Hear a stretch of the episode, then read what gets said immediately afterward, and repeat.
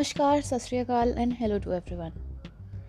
आपके जानने वाले कई लोग होंगे जो झूठ बोलते होंगे छोटी छोटी बातों पे, और यही आदत जब बढ़ जाती है तो व्यक्तित्व का हिस्सा बन जाती है, जो कि बहुत ज़्यादा नुकसानदायक होता है। जो व्यक्ति आध्यात्मिक उपलब्धियों को पाना चाहते हैं वे सच्चाई के गुण का आदर करते हैं। दैनिक जीवन में हमें चुनाव करना होता है कि हम सत्य कहें या झूठ बोलें। अनेक लोग समझते हैं कि अगर वे झूठ बोलते हैं तो या दूसरों को धोखा देते हैं तो कभी भी कोई उसका पता नहीं लगा पाएगा। इसलिए कुछ पाने या किसी चीज़ से छुटकारा पाने के लिए लोग अक्सर झूठ बोल देते हैं। हम यह नहीं समझते कि सत्य हमेशा किसी न किसी प्रकार से प्रकट हो ही जाता है।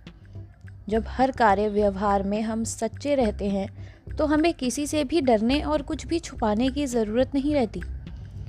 दूसरे व्यक्ति हमारा आदर करते हैं, हम पर भरोसा करते हैं, और जब हम आध्यात्मिक साम्राज्य में पहुंचने की कोशिश करते हैं तब हमारा मन साफ होता है। जब हम झूठ बोलते हैं तो हमें पहले झूठ को छुपाने के लिए कई और झूठ बोलने पड़ते हैं। इतने सारे झूठ को मन में याद रखना बहुत कठिन भी हो जाता है, जबकि सच एक होता है और याद रखना भी आसान होता है।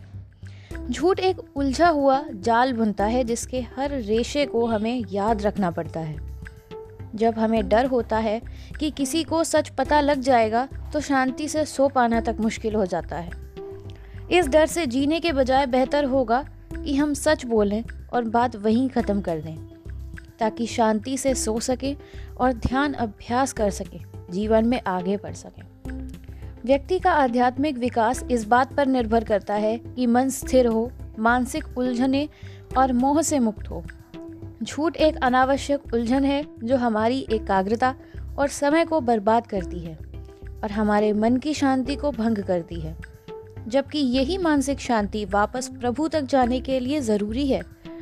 झूठ बोलने से पहले पुनर्विचार करके हमें शांति का जीवन जी सकते हैं और प्रभु तक वापस जाने की यात्रा को तेज कर सकते हैं। स्मरण रहे कि प्रभु को प्राप्त करने में असत्य एक अवरोध है। आज के लिए इतना ही। धन्यवाद।